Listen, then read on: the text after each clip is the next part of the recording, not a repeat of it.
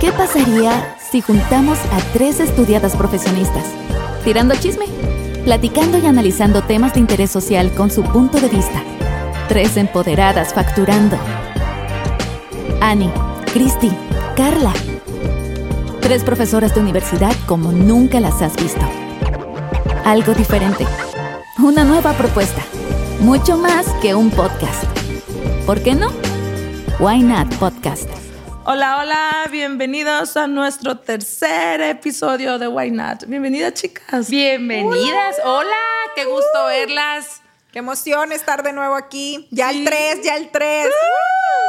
Ahí la, llevamos, ahí la llevamos. Queremos que nos sigan compartiendo sus experiencias, sus comentarios en las redes sociales. Les queremos agradecer muchísimo todos eh, aquellas eh, comentarios, opiniones, feedback que nos han expresado en estos dos primeros capítulos y pues esperamos seguir generando contenido que sea del agrado de todos ustedes. Que sea ese espacio seguro donde todas podemos comentar, donde nos sintamos identificadas. Y retomando, amiga, he de contarles acá, público conocedor, que traemos tendencia, causamos revuelo.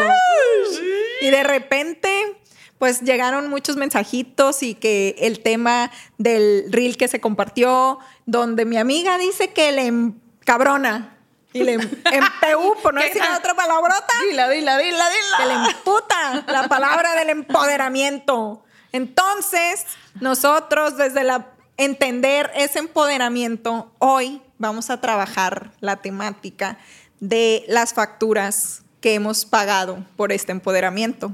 Facturando el empoderamiento. Tercer capítulo, Why Not?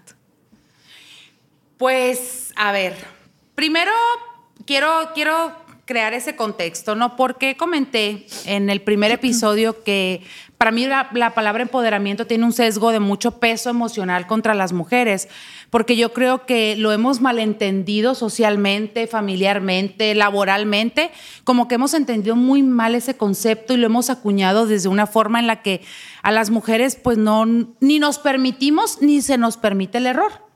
Eh, como que en todo tenemos que hacer las cosas bien, como que eh, la culpa, o sea, por vivir en una cultura tan culpígena, vivimos siempre con ese temor de no hacer las cosas lo mejor posible a ojos no solo de nosotras y de nuestras altas expectativas. Entonces, para mí ese fue el sentido de, de, cómo a mí a veces me choca que hemos utilizado y prostituido esta, esta palabra de empoderamiento para muchas cosas y que no siempre empoderamiento tiene que ver con generar ese poder en la mujer, porque ojalá nos diéramos cuenta que ya tenemos ese poder. O sea, ¿qué más poder tenemos que todo el montón, para no decir chingo de cosas que hacemos en el día Simplemente cómo llegamos aquí nosotras.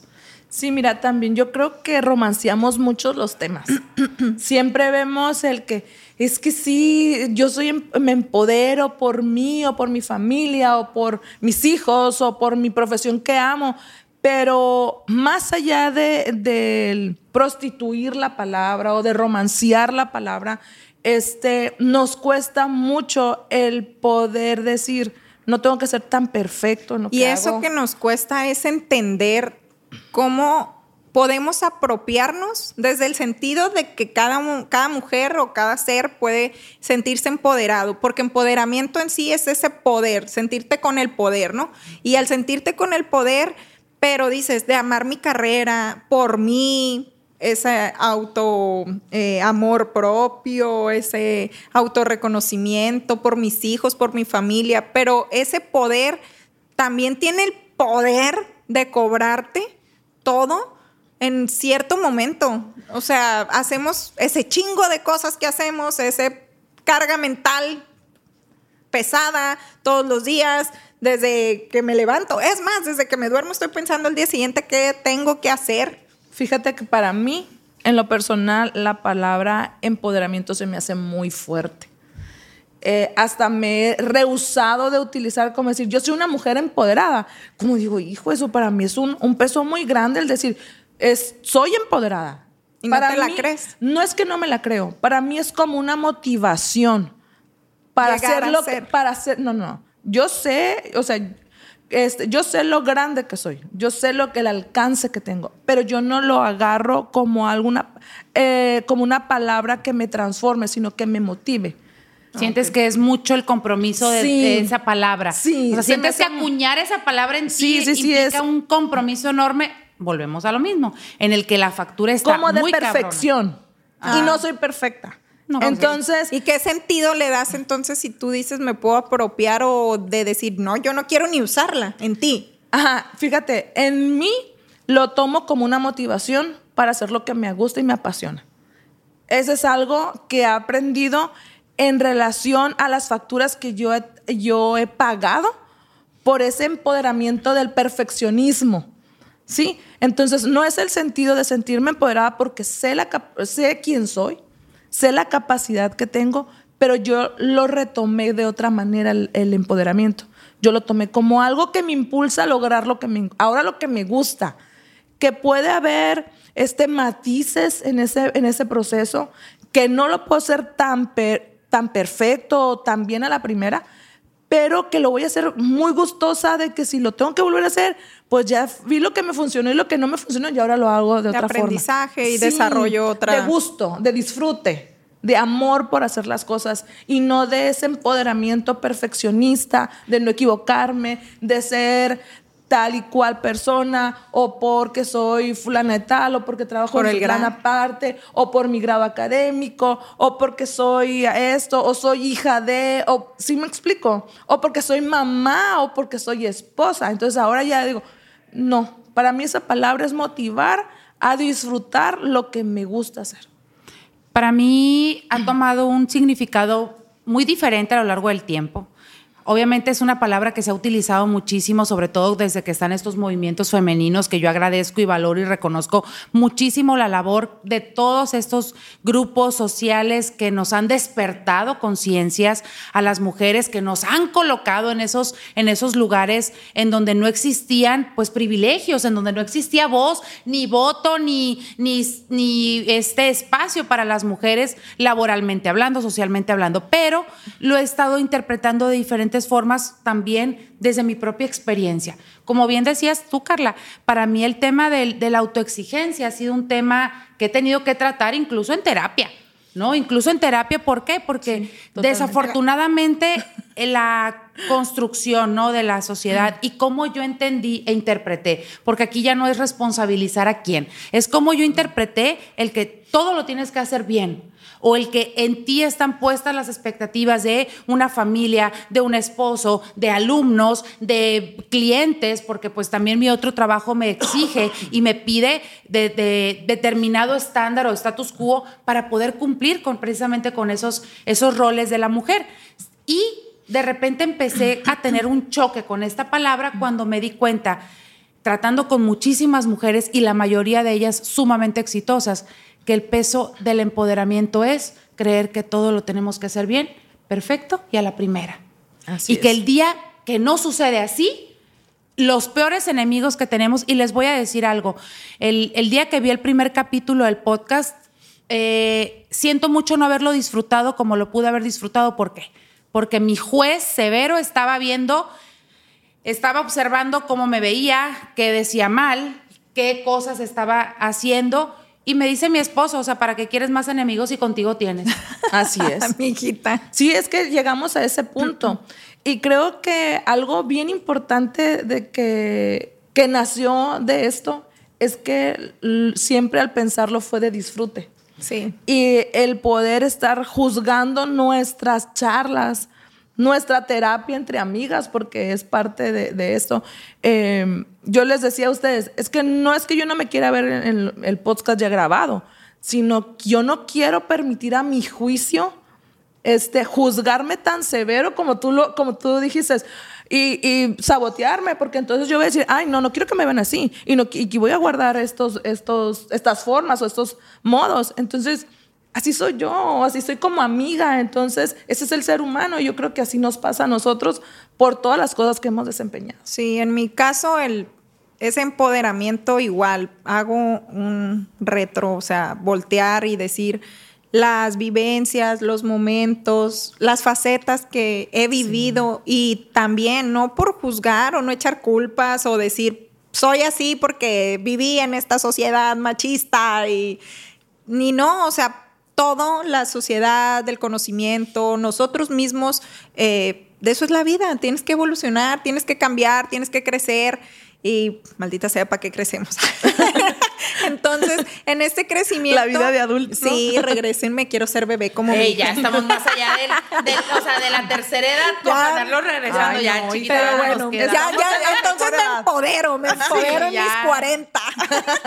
Claro. Entonces, en este empoderamiento ahora, como dije ahorita, es el poder y el sentir esta palabra desde el poder y también identificada con ustedes de decir esos juicios, este perfeccionismo, me conocen y si no me conocen, pues soy esa ah, estructurada, se le sale algo de control y uh, la culpa me mata. eh, ¿Por qué no lo hice? Debí haberlo hecho así. Debes de corregir esto. ¿Por qué no me acordé? ¿Por qué no me acordé? Por- o sea, no, pero pues, ¿y qué? Pues ya pasó. O sea, ¿y qué voy a solucionar? Pero Entonces, cuando pasa es, ese es el problema, cuando pasa, ¿cómo vivimos ¿Cómo- ese, sí, ese proceso? ¿Cómo no? vivir? Y ahora desde la conciencia y decir, bueno, tengo el poder de entender que no soy perfecta, que todo tiene una solución y que si yo estoy inculcando en mi familia, en mis hijos, el decir, piensa en la solución. Ya el error, ok, ¿lo puedo re- remediar? Sí, busco cómo remediar. No lo puedo remediar, entonces que no vuelva a pasar y pensar que la próxima vez que tengo que hacer. Entonces, sí me mata y ahorita decíamos desde cómo llegamos y, y acá detrás de cámaras decía, la neta, yo hoy vengo cansada, me siento cansada, estoy agotada, ya estamos como que, ah, las vacaciones, tirándole. Pero en este espacio es este lugar seguro, son estos micros donde podemos dar voz a decir, hoy se vale sentirme cansada y aún así tengo ese chingo de cosas que hacer y voy a tratar de hacerlas lo mejor posible. Y no me van a salir a la perfección porque si alguien comete errores soy yo. Y yo, Y Todas. Y- Sí. Todas. Entonces dije, bueno, pues a disfrutarlo, pero este empoderamiento que sea para mí y ha sido apropiarme de esta palabra desde el poder femenino, porque nací mujer, me formo como mujer, decidí formar una familia, decidí ser madre. Y gracias a este cambio de la sociedad, de estos grupos que cada vez nos generan más conciencia, más conocimientos en cuanto términos, en poder moldear y mejorar lo que hacemos, lo que somos, me cuestiono, dije, y hace poco me cuestiono y dije, ¿en qué momento llegué a ser lo que soy? ¡Ah, qué chingona! O sea, viendo tu pasado, tus carencias, y eres lo que eres por lo que tuviste. Y, no, y decía una pregunta, eh, ¿cambiarías algo de, de ti para ver hoy? Me veo en el espejo y digo, soy yo, lo logré, hice esto. Y ese poder, ahora sí yo quiero empoderarme y decir, siento el poder de aceptar, de tener esa conciencia. Y esta palabra de empoderamiento no es clicharla en lo malo, ni clicharla en lo, ay, qué bonita, o, ah, porque soy mujer. No, también porque eres hombre, cabrón, empodérate. O sea, ven y haz, resuelve, tampoco eres perfecto, pero vale más el decir soy consciente, no soy perfecto, me puedo empoderar de muchas maneras porque también juegan muchos roles. Y creo que nos toca estar involucradas con muchos hombres, con muchos seres, con muchas personas y que sientan también ese poder que todos los seres humanos podemos tener el poder de entender, el poder de concientizar, el poder de eh, eh, estar, de, vivir pleno, de cambiar, de aceptar el error, de aceptar las pérdidas, de aceptar lo que dejé de ser, lo que soy y lo que puedo llegar a ser. Tengo un juez de marido muy, muy fuerte a veces y me dice, es que tú quieres vivir o cambiar y estudias algo y, y dice que me caso con la Biblia, que porque estudié y que no... Y yo, no, no es así, es que simplemente me cuesta a veces romper esos nuevos Paradigmas. paradigmas o romper y quererlo hacer a la perfección, pero me regreso y digo, la estoy cagando, no va así. Y yo misma me estoy latigando, yo misma me veo en, este, en esta cámara, ahora sí, en la cámara me escucho y digo, No, pues qué bonita voz tengo. no, Qué pues que, no, pues que bien mira que tiene buen rato para podérsela evaluar, porque, ah, híjole, No me como pare si loca. hay un tema con ella es que cómo le, cómo habla. Aquí, fíjense, cuando recién Perdón. empezamos este ejercicio, pues por lo general, digo, la que, la que se dedica más a este tema de conferencias y todo, pues es su servidora. Entonces me decían, no te vas a callar. Dije yo, "Ay, Cuando me den chance". quiero ver, quiero ver cómo vamos a aprovechar esos cinco minutos de expresión que se convierten en una hora. Gracias. Pero Fue mi aportación de todo el podcast. así. Gracias, nos vemos en el capítulo 40. Curiosamente, esa parte que tú comentabas ahorita que dice el hombre. Yo siento que al hombre, por el simple hecho de pertenecer a ese género, se le han dado demasiados privilegios en el que ni siquiera son cuestionados nada de las cosas que nos cuestionan a nosotras como mujeres. O sea, por lo menos, por ejemplo, a mí, a la hora de venir para acá es, ¿y tu hijo con quién se va a quedar? ¿Cómo le vas a hacer? Digo, bueno, pues tiene un papá, ¿no? Tiene un papá y tengo una red de apoyo. Afortunadamente cuento con una red de apoyo entre abuelos, amigas, etcétera, que yo sé que está para ahí, para mí. Pero ¿por qué yo nada más lo tengo que resolver? Cuando llega un papá, o difícilmente, yo creo que conocemos muy pocos hombres que entren en esta dinámica y que digan, bueno, yo hoy llegué un poco tarde porque mi hijo se enfermó, porque mi hija se enfermó, tuve porque que tuve traer que a mi traer a mi hijo al, al centro de trabajo. Entre muchas otras cosas, como la infidelidad, la bigamia, o sea, todos estos temas que para el hombre han sido permitidos y valorados y, y normalizados en la sociedad. Un, a un nosotros no. comentario, o sea, si tienes muchas viejas, ¿qué eres? No eres infiel, no eres No, un eres un maldito, chingón. eres un... Cabrón, Eres hecho, un o chiqui. sea. y si eres infiel y si eres esto, y si, ¿qué Oye, eres? O sea, ¿cómo Mala te- madre, mal mujer. ¿Cómo nos etiquetan socialmente? Mira, yo siento que actualmente ya hay un equilibrio. Porque Vamos. Sí, ya ahí va. Porque también este, hay muchos hombres que también se sienten en esa postura como nosotros decimos. O sea, también hay mucho matriarcado. Si le damos una voz a ellos, ellos también van a decir que hay un matriarcado. Entonces, son los contextos, son los contextos en los que vienen. Yo me, no pueden decir este, que no se sienten afortunados que ustedes tienen unas parejas que lo apoyan y que le dicen, no hay pedo Vete. vete, yo me encargo. Ya, ¿A poco no les preguntan cuándo les toca grabar? ¿Por qué? Porque ya asumen su, su rol y su, y su, No, el y su porque sabe parte. que no voy a estar lech- que todo lo que traigo por vomitar de palabras No. no, las voy a venir iba a vomitar No, allá. eso no. Me las ando tragando para Aquí, echármelas en el A podcast. mí se me hace raro que ahora no haya venido.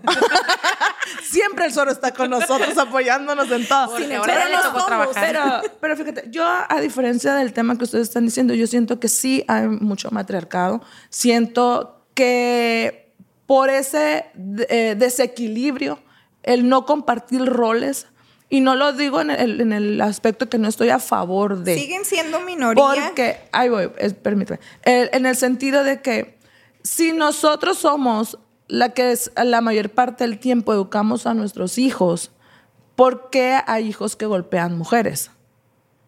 ¿Sí? Entonces, ¿por qué? Entonces, ahora yo siento que es una ventaja el que los hombres también entren en la crianza, porque es saber, oye, ¿tú quieres que tu hija o quieres que tu hijo tenga estas, que viva por estas experiencias? Entonces yo siento que poco a poco este, podemos ver N cantidad de ejemplos, pero yo sí puedo rescatar que hoy por hoy ya el hombre se involucra, ya hace equipo, ya cría. Ponle que a lo mejor no sea tan fluido como nosotros, porque nosotros también ya tenemos la crianza de que es que me toca, es mi paquete. No, chiquita, no es tu paquete. Para que naciera fulanita de tal, él y tú tuviste que estar Su ahí. paquete y tu paquete, paquete. tuvieron algo que ver ahí. Tuvieron los carritos para que existiera Esos dos pero- paquetes tuvieron que Pero te tener un interrumpir. asunto. Te he de interrumpir, eh, aún así sigue siendo minoría. Y regreso a lo que dije ahorita, el hombre también tiene que sentirse con ese poder y querer. O sea, reconocer esa paternidad, ese rol de que los dos vivimos, tengan o no tengan hijos, los dos viven en una casa, están casados o no están casados, decidieron vivir bajo el mismo techo, son roomie los dos se ensucian, los dos usan el baño, los dos se bañan, los dos le comen. O sea, tienes que hacerte, es esa eh, responsabilidad de los dos, pues, y ya en pareja es la responsabilidad afectiva que debería existir entre todas las personas, no solo entre parejas, y beneficiadas somos benditos hombres, benditos esposos, Así que es. sí es de vete. ya sí, ya Tenemos con el que enviar un comunicado. El amor cambió de lugar, evolucionó. Oh, Dios guarde, la madera. Pues digo, todo puede Todo suceder. puede, puede suceder, sí, claro. Pero hasta este momento son Hasta esa el día parte. de hoy es ese justo equilibrio. Sí, y son que- esa parte de esa minoría que gracias a Dios que ten- tenemos esa conciencia y, y ellos también se están formando porque terapia, hijos, o por decisión propia, o por lectura, o por decir no quiero ser. O por decir, ah, como chinga Como voy a ir, ni modo, ¿verdad? Ya va a estar Pero el tema que Pero ya avanzamos, mismo, ya, va la fuerza, ya avanzamos. Pero fíjense que en realidad, por ejemplo, todo este abanico que hemos, hemos puesto en, en relación a cómo hemos tomado el rol del empoderamiento en nuestras propias historias de vida y cómo lo hemos construido y deconstruido, que esa también es otra palabra que cómo utilizamos. Ya lo vi también en ciertos eh, eh, parodias de podcast, las palabras así claves, ¿no? Dije yo, sí soy, vale, churros, sí, sí, sí soy.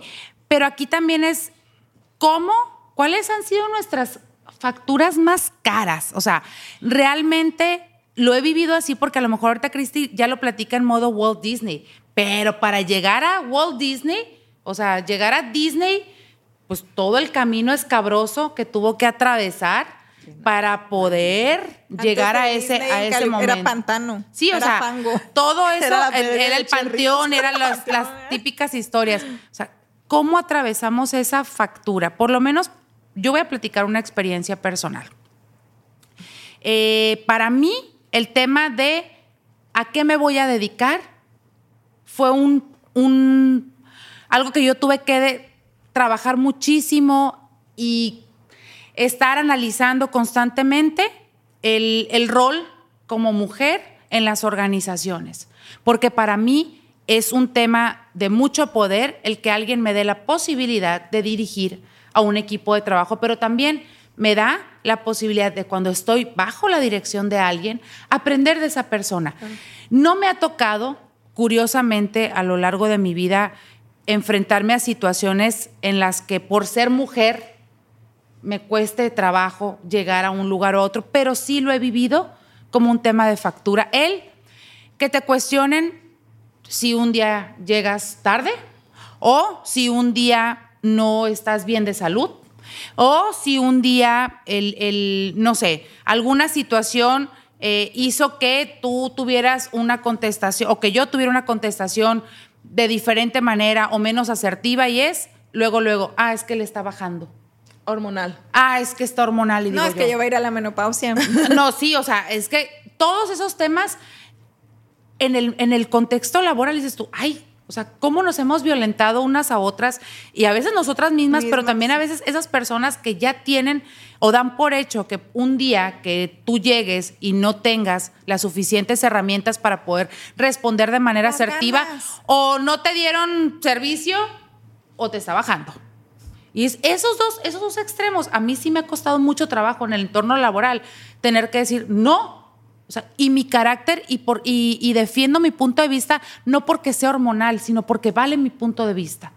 Sí he lidiado con personas misóginas, sí he lidiado con jefes misóginos y eso para mí ha sido un tema en, en esta parte del empoderamiento, el poder demostrar de que, ok, vale lo mismo mi opinión y la tuya, vale lo mismo mi tiempo que el tuyo Sí. mi tiempo que el tuyo, aunque desafortunadamente no, no estemos igual de pagados y valorados, ¿no? En nuestros salarios, tema. que ese es otro tema también de esa- esas facturas, pero yo sí en el tema del trabajo dije, bueno, a lo mejor estoy en el lugar equivocado.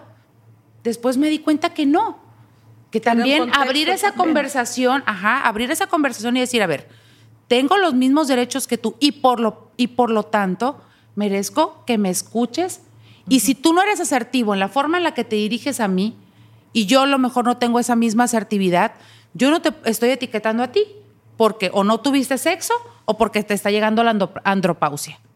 Porque a mí sí me etiquetas de esa manera. Esa es una de las cosas Te con las que yo he sin tu lidiado. lunch. Sí, sí, sí. O sea, en ese tema yo sí he lidiado con algún, con algún conflicto interno porque, porque de verdad que está demasiado, demasiado implícito esa, el tema de la hormona y el, el género No, y- en nuestras formas de responder ante el trabajo. Y en cuestión de factura, de empoderamiento, en mi caso, en el área laboral, eh, es eso de decir, ¿cómo llegó hasta aquí? Ay, si está bonita, sí sabe. O, ay, está chiquita. Y yo, pues sí, estoy chaparrita, gracias. Eh, o, ¿con quién, a quién se las dio para hacer lo que es? ¿En qué momento? Si era asistente o en qué momento viajó, ¿con quién? ¿De dónde? ¿Qué te importa? O sea, y no tuve que dárselas a nadie ni hacer nada, gracias a Dios. Eh, y también me tocó recién egresada una experiencia de, pues, de acoso eh, de un jefe, el que iba a ser mi jefe. Les voy a contar. Me toca enviar mi currículum en una red digital, lo subo, llega la propuesta, aceptan, me tengo que ir a Monterrey a capacitación e iba a ser coordinadora, gerente de la zona norte, el puesto super wow de una empresa muy reconocida aquí en el estado sobre un producto y no sé qué, yo egresada y sintiéndome la Como más sabionda. realidad, ¿no? Mi- ya era Sí, mi novio, sí. mi esposo, y le digo, ¿sabes qué? Está esta oportunidad, me voy. Pues vete. ¿Y qué te piden? No, pues 15 días de capacitación y te van a mandar el vuelo y, te- y él sacándome. Y yo, ah, pues yo creo que sí, déjame averiguar. Y no, en contacto. En aquellos años era por correo o llamada. No era WhatsApp, no había redes como las existen hoy. O poder stalkear o revisar si la ubicación, si el lugar, nada. Resultó que me mandan el boleto boleto de ida sin regreso. Me dijeron, no, es que como son 15 días, pues obviamente el vuelo, el hotel, me mandan hotel, me manda vuelo y es un fin de semana el que me, me tuve que mm, ir. Volé de Culiacán a Monterrey, un viernes me parece. Eh, llego y llego el fin de semana. No, pues es que ya sabía que iban otras chicas, pero para otras zonas con el mismo puesto. Gracias a Dios, tanto para fortuna de aquella chica que no recuerdo su nombre, pero sí me escucha y dice, ah, yo, yo soy, con ella coincidí, Me recuerdo, te recuerdo, con mucho cariño. Eh, para fortuna de ella en su historia y la mía nos toca coincidir desde el avión, cosa que él, yo creo ese hombre nunca pensó que fuera a darse la coincidencia. Nos tocó sentarnos juntas, o sea, mutuamente. No, pues a dónde vas y así como que no queriendo la cosa, ay, qué flojera, ¿verdad? No, que sí, Ay, tú vives aquí, no, yo vengo de Mochis, tú no, y ya, no, que, ah, yo también, y al, mi- ¿a qué hotel? No, pues ah, Ah, y van a mandar por ti. No, me dijo que tomara taxi porque nos tenemos que ir al hotel y al día si llegábamos tarde y al día siguiente en la mañana ya pasaban por nosotros para llevarnos a las oficinas un sábado, para empezar. Entonces dijimos, bueno, pues es sábado, mediodía, nos dan el recorrido. Ok, no voy a hacer la historia muy larga. Yo y esa muchacha coincidimos. Ella también es media egresada. hora Sí, media. egresada de la universidad, también de la misma que yo. Coincidimos por divinidad en el mismo avión, en el mismo asiento. Llegamos al hotel, nos con todo bien la ida. Ese, día nos llevó eh, en Monterrey, en San Pedro. O sea, nosotros, Garza, wow, garza. la garza, garza, aquí soy, ya me, ya me vi comiendo cóctel de camarón con katsu. Así yo, no, así solitos, gracias. Pero em- empoderadas ahora sí, ¿no? Con Sí. poder, con poder, con seguridad. Llegamos, nos reciben, no, sí, la habitación, ah, sí, juntas. Y yo, ah, canijo. O sea, ni, no, ni sabían, nos mandan a la misma habitación. Y ya, ok, juntas, no sé qué, por mí no hay problema, por ti tampoco, nos caímos bien. Entonces, ok, me sentía más seguro estando con ella Con que estando sola y yo sí, súper bien, qué bueno. Llegamos a Monterrey, pasa, nos lleva ese lugar al día siguiente, mm, se presenta el hombre, nos dice soy fulano, hola, mucho gusto, ya habíamos tenido el trato, ta, ta, vamos a ir a, a las oficinas, llegamos a San Pedro, les digo, una oficina súper bonita, nos dejan en la recepción ahí esperando y pues el hombre todo pudiente llega, se mete, no sé qué, ahorita van a pasar, nos pasan a una sala de juntas y nos dicen que sí, que el lugar es eso, que el producto es distribuirlos en tiendas de supermercados y encargarnos de que los productos estén en estantería, que haya lo suficiente, que tú vas a hacer el de la logística. Eso era, ¿no? Ah, ok, súper bien. No, pues ¿cuándo van a venir a capacitación? No, pues a partir del lunes. El domingo tómenselo libre, váyanse a pasear. El domingo pasa por nosotros y nos lleva a las cascadas colas de caballo. Nos dice el mismo domingo estando allá que nos vamos a quedar a dormir. Ahí, en ese pueblito, en esas cabañas. Y yo, no, nos tenemos que regresar a Monterrey, no nos queremos quedar aquí. Pero para esto nos metió a esa habitación donde él estaba. O sea, un cuarto de hotel, pues si ya se cuenta que lleguen, siéntanse cómodas, seguras, ahorita vamos a ir a comer. Y, y yo, no, nos vamos a regresar a nuestro hotel, nos vamos a quedar allá y ya usted vendrá cuando quiera. Pero para esto, pues yo traía un teléfono, le hablaba a mi novio, a mi mamá, y desde que me iba decía, ay, no, ya me quiero quedar y capaz y no sé qué, el puestazo, todo no. Resultó que no. Nos mete ese hotel y nos dicen, y yo no, ¿sabes qué? Si no, no, ah, es que yo no me puedo ir porque yo tengo un compromiso con unos empresarios y que no sé qué. Y yo jamás nos dijo que íbamos a tener esa cena, es que les voy a mandar unos vestidos. Y yo, no. Y la muchacha. o sea. El hombre terminó diciéndome que a mí se me veía todo el colmillo porque se notaba que yo ya había viajado, porque para eso en mi currículum yo había puesto, gracias a Dios, había viajado, conocía otros países. Y le dije, no, o sea, y, la niña, así que no hallaba ni qué contestarle. Y yo, no, no nos vamos a quedar, no nos vamos a poner vestidos, no nos va a comprar ropa, nos vamos a regresar. Usted no nos puede llevar, vamos a pedir un taxi, no los va a pagar, le voy a mandar la factura y nos vamos a ir. Vámonos. Ok, vayan a recepción, les voy a pedir el taxi. Hasta ahí, todo bien. Pasó el domingo, yo ya estaba fúrica, le digo a mi, a mi, hoy mi marido, en aquel entonces mi novio, me dice, no, pues está bien jodido, regrésate. Y yo, pues sí, pero no tengo boleto. Y es domingo, o sea, vamos llegando. Para eso ya era domingo como a las 8 de la noche en el hotel. Ah, pues resulta que solo teníamos esa noche en el hotel porque el lunes del hotel ya nos iban a correr. no había pagado el hombre los 15 días que se decía que íbamos a capacitación. Le hablo y le digo, oiga, el hotel nos está diciendo que solo es esta noche, que mañana tenemos que desalojar. Si es así, queremos el boleto de regreso, la, la no, que espérense, que ya voy para allá. Llegó como a las 10, 11 de la noche, ya medio tomado, lo vimos en recepción, obviamente era un lugar público, no estábamos solas, pagó eh, una, una noche me parece más. Y el caso es que ese día la niña con la que coincidí tenía unos amigos de la universidad que se casaron y vivían ahí en Monterrey. Gracias a Dios ese día nos llevaron a cenar cuando llegamos ahí de la Cole Caballo, eh, nos llegaron el paseo, nos sentimos seguras, cualquier cosa, el muchacho, yo aquí estoy. Él se quedó, como estábamos platicando ahí en recepción, él se quedó a esperar que el hombre llegara porque lo quería conocer, quería verlo, porque ya le habíamos dicho que no era como confiable, pues, como confiable y, y, a mí me daba algo de inseguridad de estar ahí. Pero mi amiga se va con ellos, no se quiso quedar en el hotel, me deja sola en el hotel. Gracias a Dios estoy aquí, no en trata de blancas. Tenía 19 años. Entonces, recién egresada. No, 21. yo, hoy la prodigio, está bien que no le Está bien que sea. Les digo, hoy mi día no son los números ni las fechas. bueno, el caso es que ¿Cuántos tendría? 21. 21, 21. No, pues es que entré súper, o sea, un pues año más, 21. Y le dije, no, o sea, regrésenos. No, y yo le digo, ¿sabes qué? Pago una noche más. Pues si tú te sientes bien en el hotel, en el hotel no me va a hacer nada. Le dije, bueno, pues quédate. Eh, el lunes me habla y me dice, oye, la niña se fue a otro lado, las veo en tal lado, a la oficina, ves una nueva oficina, te mando la dirección. ¿Cómo que una nueva oficina? Sí, una nueva oficina que me había dejado los un maletín con unos uniformes que íbamos a utilizar para, para la capacitación, porque en la oficina que íbamos, eso sí, todas andaban uniformadas. dije, bueno, pues es el uniforme para sentirnos parte de y tal, Y yo le hablo a la niña y le digo, oye, ya nos vemos allá. Sí, mi hijo, me va a llevar mi amigo, allá nos vemos. ¿Y tú qué onda? No, yo me voy en taxi.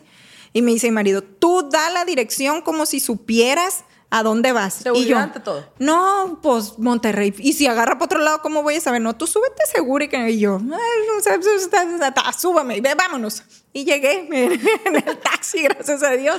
Me dan el maletín, los uniformes, les digo, nos cambiamos, llegamos. El caso es que ella ya que empezamos ese día, pues ya era como lunes, sí, porque fue el fin de semana, los días exactos no me acuerdo. Pero resulta que después de la capacitación nos fuimos, nos invitó a una cena con unos empresarios. Era un bar, estaban tomando, había un show de chistes, no sé qué. La niña le habló a su amigo llorando así en el baño, se levantó histérica y yo, cálmate, aquí no va a pasar nada. Venimos en su carro, ah, porque nos fuimos en su carro, pero iba otra muchacha que dejó en el camino. O sea, la bajó de la oficina eh, y la dejó, pues no sé si iba a tomar un no era una casa, la dejó en el camino. Nos quedamos solas atrás Y él adelante como chofer y llega y nos bajamos, este es el bar y que no sé qué, y voy a esperar a fulanito, es dueño de no sé qué. Y se empiezan a platicar, pero entre líneas había cosas que no entendíamos. Se mete al baño llorando y le digo, cálmate, le quieres hablar a tu amigo, háblale, dile que venga por ti y pues vete. Se van, pues me deja el hombre ya tomado. Y hija, no, que ahorita un... Y yo, ay, decía que porque no acept, que era muy grosero no aceptar una copa o una bebida que te estuvieran ofreciendo.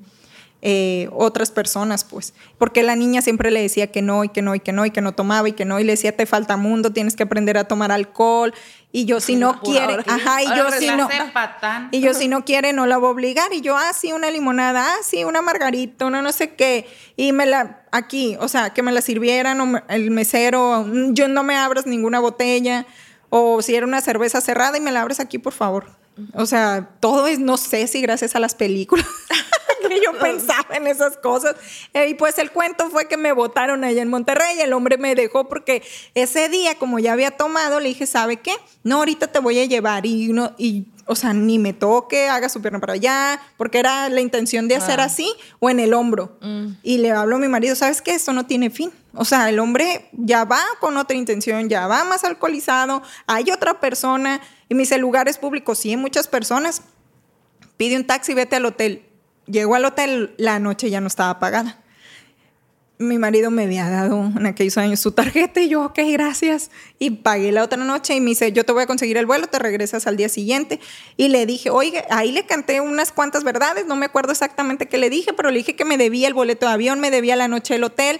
En aquellos años pues no existían las redes, no existía como que el teléfono, el teléfono dejó de contestarme, no me pagó los facturas que me debía de lo que yo había gastado pues me regresé. Estoy aquí, me regresé. Entonces, esa vivencia para mí fue como decir, o sea, todo lo que me expuse por las ganas de, de, sentir empoderada. Y hoy, gracias, o sea, comparando el antes y hoy, tenemos otras herramientas para poder verificar que en verdad te estén diciendo que para la mentira y el engaño siempre va a existir manía, ¿verdad? Pero, o sea, pienso y digo, no, qué pendeja estaba. No, pero no, es que haya estado pendeja como tú dices, sino que tú confiaste en un proceso que al principio pues parecía todo legal. Así es. Pero fue una película de terror porque gracias a Dios tú tenías esa habilidad para poder distinguir ciertas cosas que te decía, bueno, esto no está bien, voy a actuar así. Bendito Dios, la tú y la chica se encontraron y fueron apoyo entre las dos porque en realidad, oye, por eso se quebraba la otra chica, porque en, realidad estuvo muy fuerte todo lo que vivieron. Sí, cuando yo la veía ¿Cuántas experiencias de esas, o sea, en realidad, cuántas experiencias de esas no terminan como está terminando tu historia? O sea, en realidad, ¿cuántas personas hemos sabido que por un tema de querer trabajar, de querer buscar mejores condiciones, pues entra el tema de la trata de blancas, de la explotación laboral, entre muchos otros a los que estamos expuestas nosotras, porque, y no es por decir que es un tema eh, nada más que ah, eh, exclusivo de nuestro género, no, pero sí hay una gran una gran estadística que nos afecta muchísimo más a nosotras las mujeres en ese sentido todo, todo, todo, todo lo que puede verse como algo muy bueno y con muy buenas intenciones y que tiene un fondo muy oscuro. ¿no? Así es. Eh, entonces también esa parte en nuestro, nosotros el, poder trabajar, afortunadamente las tres pertenecemos pues a, una misma institución en la que pues hemos podido crecer y hemos podido... Igualdad, equidad, eh, valores que formamos. que formamos y que escriben. Este, mira, Precisamente en un tema de, que conversamos las tres, ¿no? En, una situación en la que yo creo que la mayoría de nosotras hemos estado siendo cuestionadas, y tú lo mencionaste, el crecimiento laboral. Ah, ¿no? Aquí es cuánto nos cuestionan a las mujeres escalar profesionalmente y cuánto le cuestionan a un hombre llegar y tocar las mieles del éxito, sea cual sea el concepto del éxito de cada persona, pero cuántas veces lo cuestionan es triunfante, eres un cabrón, lo lograste, lo hiciste y a, a nosotros nos toca el decir a quién se las diste, No, quién y- te hizo y- el paro. fíjate, O, es- o sea, simplemente es cuántas veces se cuestiona nuestra inteligencia o, se- o tenemos que validar O las habilidades somos que más puedes que llegar esto. a tener. Ajá. Somos más que esto porque a lo mejor, por lo menos en mi caso, ¿no? En mi caso, que a lo mejor para mí el tema del arreglo personal es importante, que para mí el tema del arreglo personal se ha convertido en parte de mi rutina diaria y no es ni siquiera por los demás, es por mí. Pero ya con, ese con ese simple, con ese simple, eh, distin- esa, esa distinción, ya es así como que, ¿y a dónde va? ¿Y qué quiere? ¿Y por qué con vestido? Y porque ¿Y eso por te qué iba a el vestido a, este porque a lleva este- vestido arriba de la rodilla Sí, y sube no, las escaleras o porque cosa, trae el pantalón pegado. Porque estás bonita, no eres inteligente. ¿Mm? Porque tú tienes más el cuidado personal, pero es porque a ti, Ani, o a ti, Cristi, o a ti, Carla, te encanta, disfrutas, es parte de tu personalidad, te gusta hacer eso, pero ¿cómo a veces catalogan el que, ay, mira, toda perfecta? Es que no ha de ser tan inteligente Oye, y ¿a qué hora- necesita esos recursos para poder explotar lo que, de lo que carece. Y una mujer es sumamente inteligente, se arregla o no se arregla, ¿estás de acuerdo? Sí, y es que eso, eso no, no- eso eso no no te va a dar, eso no te va a dar una garantía o no te va a etiquetar en que tengas las No, pero habilidades eres o no. mujer y te dicen, ay, ¿a qué hora? ¿Cómo le hiciste? ¿Desde qué horas te levantas para poderte peinar, pintar? Que no tienes tres hijos. ¿Cómo? le-?" Y yo tienen un papá. o sea, ay, ay, Sí, los tiene pero que sí, cuidar, a mí Sí me cambiar. ha llamado mucho la atención el hecho de decir, ah, porque se arregla o porque está bonita, no ha de ser inteligente. O no ha, ten- ha de tener ciertas y cuáles cualidades o habilidades. Porque sí lo han hecho. Voy o a- porque si estás güerita o que si estás así, tienes mejor. Porque si eres morenita o porque si estás alta, porque si estás chaparrita o porque si estás eso. Yo les voy a decir una cosa. Mi altura me ha ayudado y mi voz y todo de imponerme y de, miedo, y de tener qué bueno este, Témeme. pero mira si a Quiero mí que temas como puras. Temió. Témeme. pero no por ejemplo para mí yo lo he agarrado como una forma este buena cuando yo salí a buscar trabajo, que me fui primero a Guadalajara y después me fui a Tijuana, yo en Guadalajara sufrí una discriminación por la universidad de donde yo egresé. Sí, porque no era como una... No era la Ibero. No era la Panamericana, Sí, no era eso. Entonces, instituciones salí de reconocidas a donde nivel yo salí, que estoy súper orgullosa de la universidad donde yo salí, de donde estoy trabajando, y yo decía, ¿cómo puede ser que me estén este, discriminando o dejando a un lado mi currículum? Porque no soy del ITESUM, no soy de la Panamericana, no soy del TEC. ¿Quién le dice a él que yo no tengo esas competencias? Y yo sí sufrí, en Guadalajara yo sí lo sufrí, porque decía yo, y, y me acuerdo que mis primas, vivía con unas primas y me decían, este, mira, hay esta oferta de trabajo y ve para allá, y yo a todas iba. Y, este, de hecho, una, la que ahora es esposa de, de un, de un amigo mío, me ayudó mucho, me movió y me llevaba y todo, pero no hacíamos el clic entre las empresas por ese, ese background que yo traía, de dónde yo salí. Entonces, cuando dije, yo sabes que yo aquí no tengo nada que hacer en, este, en Guadalajara, este, ahora me voy para las Tijuas. Cuando yo llegué a Tijuana, y este, y te digo, mi presencia y todo eso sirvió para que, eh, como hasta me trataban como con respetito, ¿no? Así de que, ay, pues está muy grandota, me va a meter un fregazo, ¿no?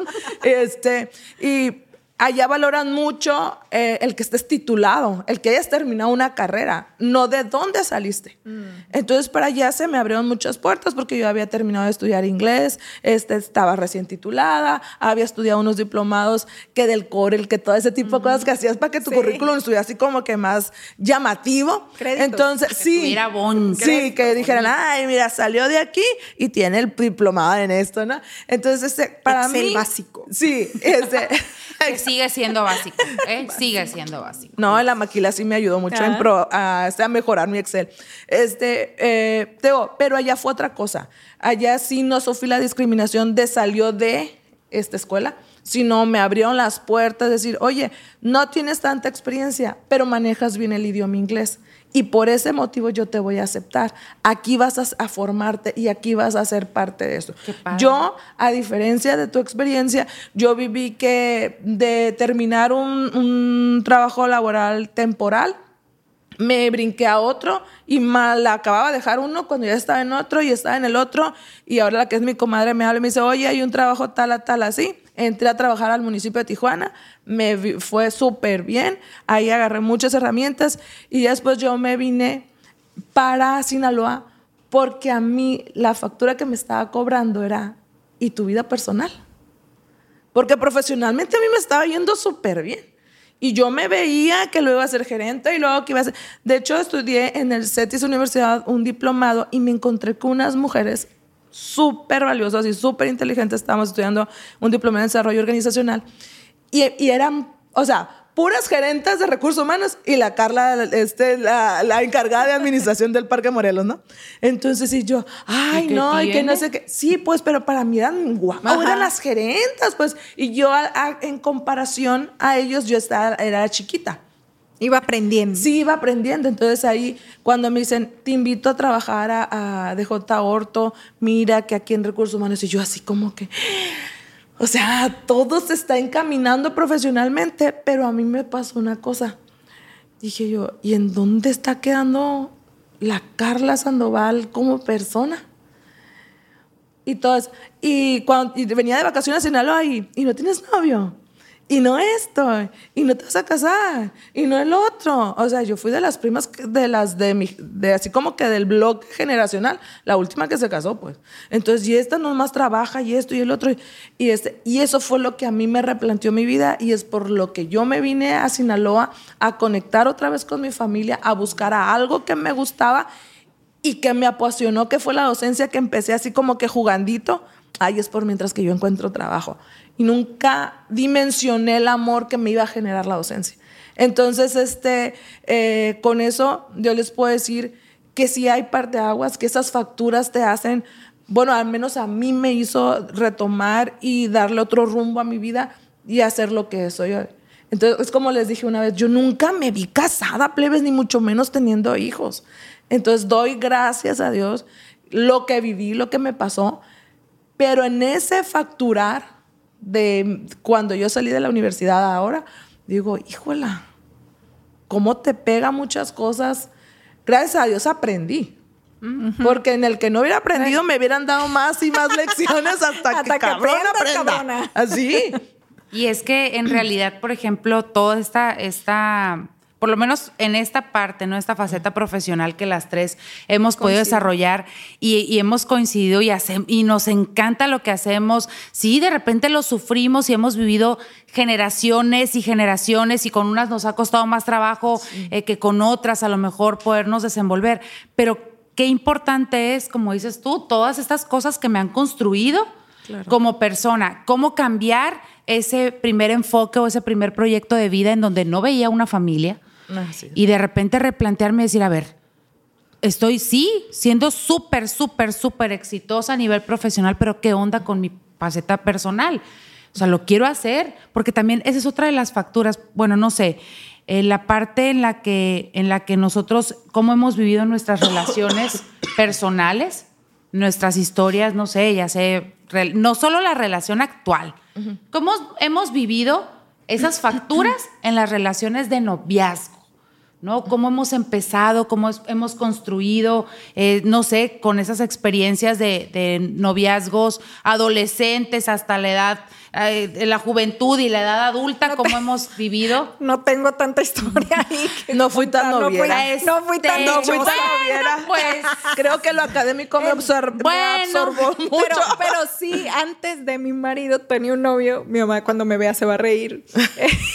Galanes tenía muchos pretendientes, pero el que fue mi novio, pues me engañó, plebes. me a todo esto. A todo esto. Y luego me dice, no, pues es que si te vas a ir de viaje, cuando te cases conmigo, yo te voy a llevar para donde vas y mucho más. No, no puedes ir. Y si tú te vas, pues es que no me quieres. Y yo, ah, pues no te quiero. Ya me voy para las Europas. Adiós. Ah, pero, pero sí pudiste soltar fácilmente esa relación, porque por lo menos por, por lo menos en mi historia personal, digo que a lo mejor sí hay un poquito más de historia de noviazgo adolescente. Sí, no, ahí, ahí la verdad sí me eternicé ya con el Zoro, pero. Ves, sí no me dejaste tener novios. que se venga otro tequilita pues entonces. Otro capítulo. Pero, por ejemplo, a mí sí me tocó ir descubriendo el amor propio en- con esas relaciones, porque yo también, de hecho, el- hace muy poco lo, lo veía en, lo veía en tema de terapia y dije yo, ay, güey, o sea, no me he dado cuenta que todos mis novios en la adolescencia me dejaron. Órale. O sea, todos, o sea, de una forma u otra me dejaron. No, o sea, me dejaron o por otra, o me dejaron esperando, o me dejaron. Fueron por cigarros y no Sí, o sea, volvieron. Ahorita un vengo, voy a la tienda, Fue un tema así dije yo, ah, cabrón, o sea, ¿Qué pasa? ¿Qué pasa? ¿No? Que el patrón, porque al final sí hemos trabajado eh, eh, terapéuticamente y nuestras historias de vida y nuestras niñas heridas, etcétera, etcétera, pues bueno, creo que hay, hay un patrón, ¿no? Pero sí me he dado cuenta que la mayoría de esas relaciones estaban ligadas a un solo factor. El yo querer convertirme en todo lo que la otra persona No tenía. necesitaba que fuera y no tenía. Y con, y con ese miedo al no me abandones, pues me Como terminaban satisfacer a abandonando. la otra persona Sí, y me no terminaban abandonando. O sea, en realidad, Eres pues, acosadora y tóxica. no era, no, no, no era, no era tanto el tema de acoso y no, no era tanto el tema, bueno, no Sino sé. de complacer. Sí. El, como caer bien. Sí, Que sí, que ella que se vea bonita, que- Ah, sí. No sé, algo así. Todos esos temas en los que yo decía, bueno, pues si me convierto en el ideal, pues aquí se va a quedar. Ah, no, sí. si me Ya, convierto ya. en Si lo a él le gusta el sushi y a mí no, Ah, pero si como sushi, pero me gusta. Que le me enroche. Y todo eso me di cuenta que al final no fue suficiente, ¿no? Pero no era que, que yo no fuera suficiente. para ti. Sí, o sea, no era que yo no fuera suficiente, era que en realidad ese tema de las relaciones de pareja era que yo me estaba convirtiendo en alguien para no para convencer al otro de que se quedara, pero aun cuando yo no, o sea, cuando yo fuera lo suficiente, el otro de todos modos no se iba a quedar. Y tuve sí relaciones muy tóxicas, tuve noviazgos en los que ejercían la violencia no con golpes, pero sí con restricción. O sea, desde cómo me vestía. Sí. con quién, con quién convivía, con quién no. Eh, hasta la fecha tenemos anécdotas, amigos y yo, en las que platicamos y digo, güey, o sea, ¿por qué me dejaste? O sea, ¿por qué me permitías? O sea, porque a mí, a- porque no me dices a mí date Amiga, te- cuenta. amiga, te. Pero en realidad, en realidad era una necesidad precisamente por facturar y por tener una relación, porque la mayoría de las amigas en ese momento, pues, Todas todas, tenían novio, y, novio, pues para todos. pertenecer. Hasta que me di cuenta, pues, que el común, el único común denominador ahí en ese tipo de relaciones era yo. Fíjate, Ani, a diferencia de ti, pues yo no buscaba encajar. O sea, yo sí fui, he sido rebelde, pues, rebelde, ¿no? Yo al que quería satisfacer o tener contento era mi papá. Ah. Fíjate. Porque para mi papá era tan importante que su hija, la mayor, estudiara, no tuviera novio ni en la secundaria ni en la prepa, porque si se ponía de novio, de novia, Iba a perder el i- tiempo. Iba a perder el tiempo y no iba a terminar la carrera. He de contar que tuve un, un- lo hasta fíjate cuando yo me pensé a dar permiso de tener ya galán en serio a poder ver la posibilidad de tener fue doctorado, universidad no o sea sí o sí yo iba a ser doctora como fuera ¿por qué? porque Doctora Simi, doctora de lo que sea, Corazón, doctora. con- Pero soy doctora. Pero doctora. Iba a ser doctora, iba a ser doctora. Entonces, a lo que voy, cada quien, ¿no? En- en cómo nos educa. Para mí, este, el, el día de hoy, este me decía, "¿Por- pero ¿por qué nunca tuviste novio en la prepa? No, porque le iba a fallar a mi papá. ¿Y cómo me iba a permitirle fallarle a mi papá? Entonces, yo, fíjate, entonces yo no, si alguien se me acercaba y todo, Era no, no. este, ah, sí, nunca les cortaba el rollo. Sí, platicaba con ellos. Sí, he sido muy sí, pero no amiga, les decías Pero no decía cuándo. mijito. A mí me encanta bailar. Entonces, cuando yo salía a las fiestas en el Floreval ahí en Cherríos, porque allá se las hacen las fiestas, obviamente, mijita. Entonces, en las fiestas de la prepa, yo sí bailaba con todo el mundo, pero nunca permití el tener novio, porque si yo me involucraba en una relación donde diera más de mi corazón y dejar al lado la cuestión académica, era fallarle a mi papá. Entonces, Pues- hasta, fíjate, hasta en la universidad. Y fíjate hasta dónde llegó eso, que me acuerdo que uno de los muchachos que fue ya en la universidad, a la, que fue el que se atrevió A ir a presentarse en pedir el caliche permiso. en la casa, fue, me llevaba como 11 años. El Y sí. Entonces, yo creo como unos 11 años. ¿Y cómo asumió ese tema de la edad tu papá? Ah, espérate, a él le pareció muy Perfecto. bien. Muy bien, el muchacho súper bien. A mi papá lo vio y, ay, se ve un muchacho muy bien. ta, ta, ta, ta. En eso me acuerdo, no voy a decir nombres ni etiquetas, ¿verdad? pero me acuerdo que Pero le, digo, eh, le dije, oye, ¿quieres agua?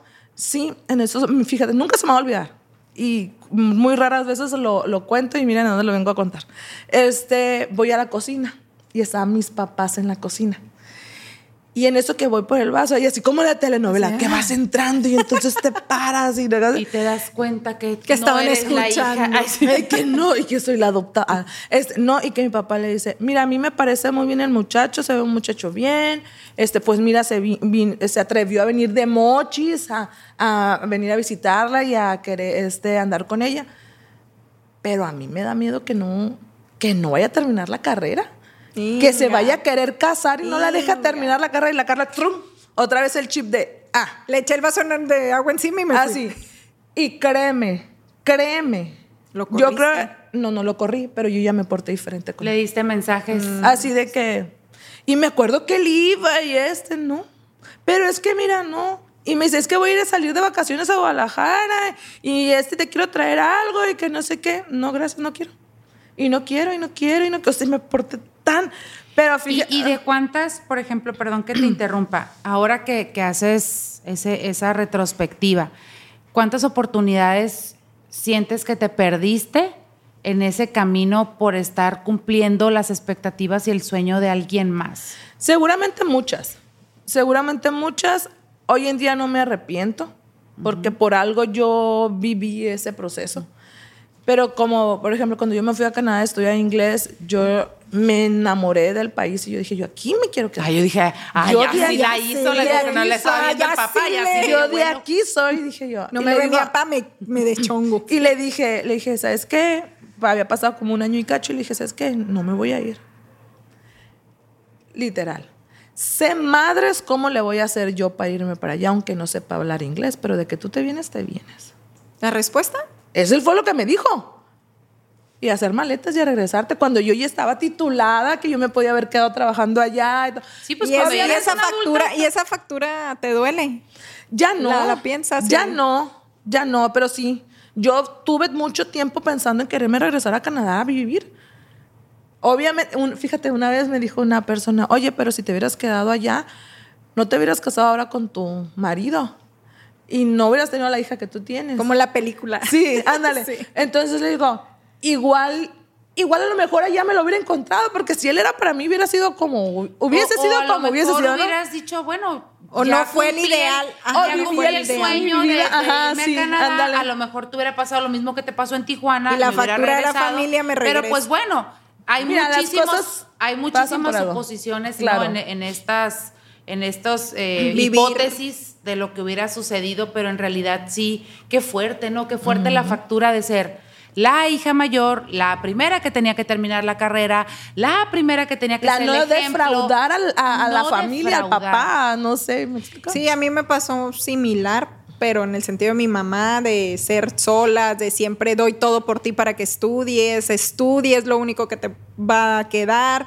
Eh, la escuela, la escuela, no haces nada, es la escuela. Entonces, el estudiar, el poder, no sé, que era como que la única herramienta que me podían dar el tener que estudiar y que si no sacaba buenas calificaciones, cosa que si no cumplía y tener novio era el distractor, pero en la secundaria sí tuve novio. Ama. Sí, con- no, pero era, somos novios, sí, somos novios, pero, ay, hola, hola.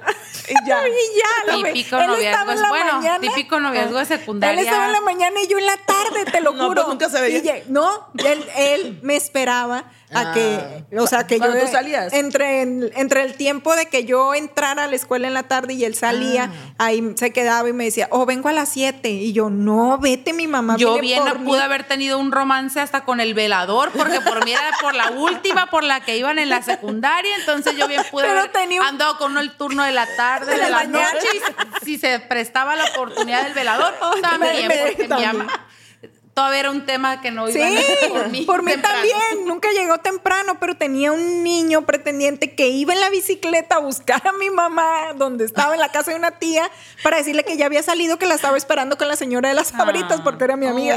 y era cositas. 7:40, era noche, o sea, sola a la calle. Mi mamá no llegaba por mí.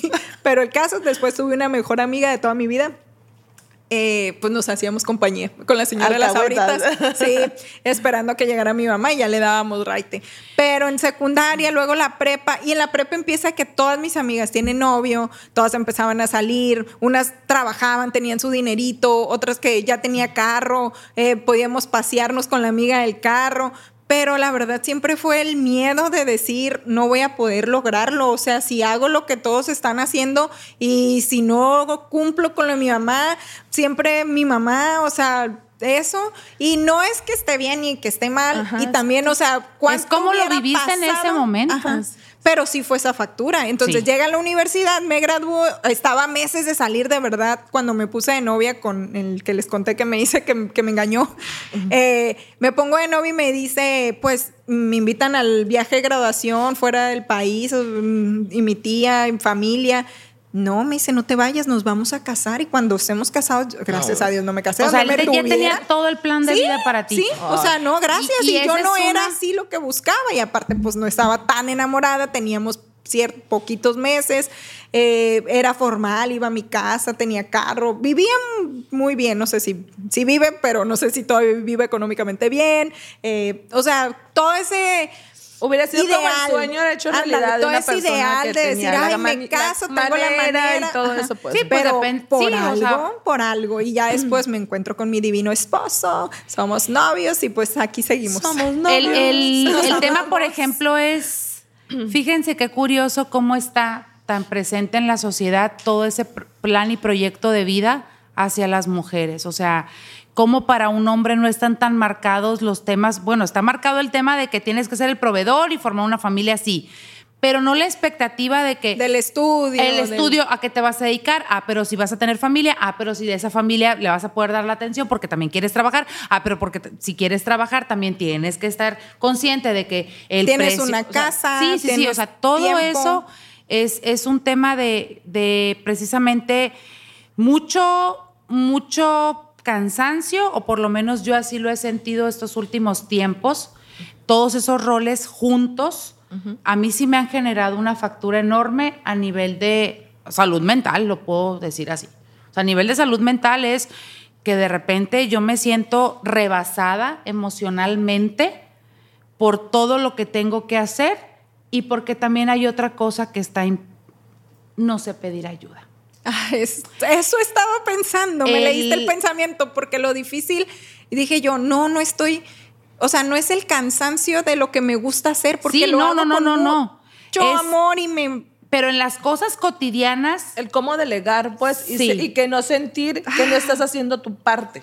Mm, Porque, el ¿cómo te delegar y el decir, el no decirte cómo lo tienes que hacer. Ah, no, no, no, bueno, ese es otro tema. Ese es otro O sea, tema que también ya entra el control. Por lo menos en mi caso, yo también soy súper controladora, eh, por lo menos con mi familia, con mis dos, ¿no? Directos, o sea, con los dos hombres con los que vivo, mi esposo y mi hijo.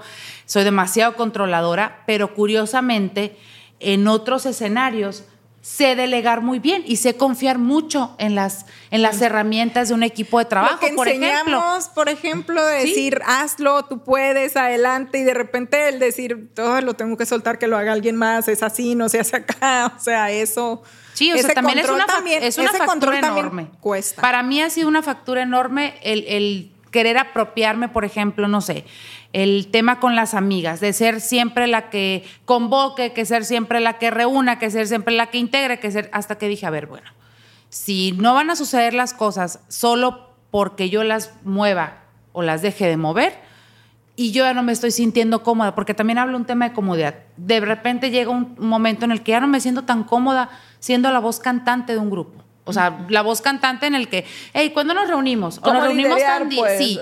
El Porque de repente es cierto, tiene que hay, haber, tiene es- que haber alguien sí. que mueva, es cierto, pero por lo menos cuando yo estoy rebasada en actividades digo, no quiero. O sea, ahorita no quiero ser yo la que promueva una reunión más. Me Es- quiero integrar y me quiero acomodar y si incluso quiero ser la huevona del grupo. Quiero ser la que nada más llegó y se aplastó y nomás dijo que cuánto nos tocó eh, y tan tan. Ey, no está tirando pedradas. la No, neta. no, de no, mí no no vas a estar hablando. No vas a andar hablando. A mí Pero me gusta no- que pero yo... yo no he tomado ese papel A mí sí me gusta veces. delegar cuando tú me atiendes. que me Yo- a mí atiendas no y atiéndeme Ah, más no, seguido yo- en topo, ¿no? Yo sé que soy muy buena anfitriona, pero ta- no, pero eso lo hago con mucho gusto. Pero cuando ya no hago con tanto Cuando gusto ya no las te- cosas ándale. Ándale. y que ya es así como que, hey, no nos hemos juntado, pues tienes el mismo, la misma facultad dentro del mismo grupo al que pertenecemos de decir qué onda cuando nos vemos. Afortunadamente yo le he podido comunicar con mis amigas y mis, hay amigas que están bien conscientes de que ahorita no soy la amiga más presente y que se han encargado también de seguir promoviendo esas reuniones. Y hay quienes no. Y digo, bueno, ahorita ya no me voy a, ya no me voy a preocupar ni por forzar eh, reuniones, ni nada, ni tampoco relaciones, que ese es otro tema de las facturas de las mujeres. ¿Cuánto nos cuesta soltar relaciones de amistad, Sí. familiares, laborales, etcétera? Fíjate que a mí una factura que sí me ha podido mucho, que ha, que ha ocupado de mí de mucho trabajo, de mucha dedicación, porque pues al final de cuentas yo lo elijo, ¿no? Mis facturas emocionales. Eso. Antes me daba em, temor porque yo no sabía que iba a haber. ¿Eh? Nombrar la emoción, No, vivir no, la no, emoción. no, no nombrarla, no decirlo. O sea, em, sé qué es lo que no, que no está bien, pero me daba el miedo el proceso por el cual iba a vivir, porque sabía que a lo mejor iba a ser doloroso Ah. o inesperado, porque igual que ustedes soy controladora. Entonces, en ese control también no quería quedar mal parada o sufrirla mucho. O qué va a pasar si de aquí, si voy en el camino y viendo que el camino no está bien o no tan bien como yo esperaba, el decir mejor no le sigo. Y esa O es sea- nuestra necesidad de control. Ajá, entonces, pero para mí, eh, esa junto con lo profesional ha sido temas que yo he dicho, a ver, Carla, así como tienes carácter para hacer cosas, este es el momento de entrarle. Yo una factura en ese sentido de eso que estás platicando, la emoción de soltar, eh, no es tanto el momento de, o sea, de hacerme responsable de ese sentimiento, porque en ese camino, como dices, de qué, qué voy a vivir, qué va a venir, cómo lo voy a sentir, era como que echar culpa, sentir que era responsabilidad de alguien más, que yo me sintiera así o que yo lo viviera de esa manera. Entonces ha sido un camino en el que autoconciencia y la verdad así como en terapia, lectura y decir, tengo que poder reconocer que soy yo, que no fue mi familia, mi marido, mi hijo, mi, soy yo. Yo decidí eso. Sí, yo es que pero es el un lugar bien cómodo, Y en el la libro responsabilidad del otro no es de un lugar tu hijo, cómodo. tu espejo es, no manches, o sea, en qué momento. Y otra factura, pues la maternidad que tú le eliges.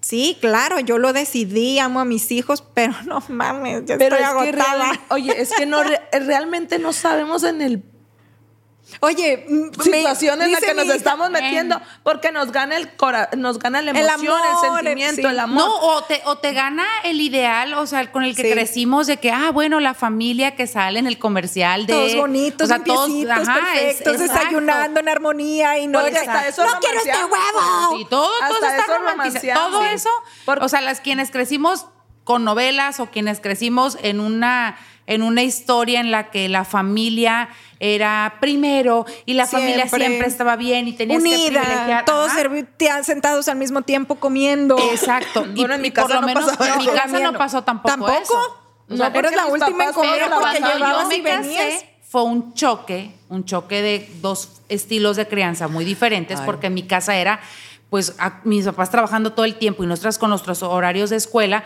quien va llegando va comiendo, va Sí, calentando comida, y va comiendo y no hay bronca. No, así lo, así lo normalizamos y para mí era lo normal, para mí era lo, lo cotidiano.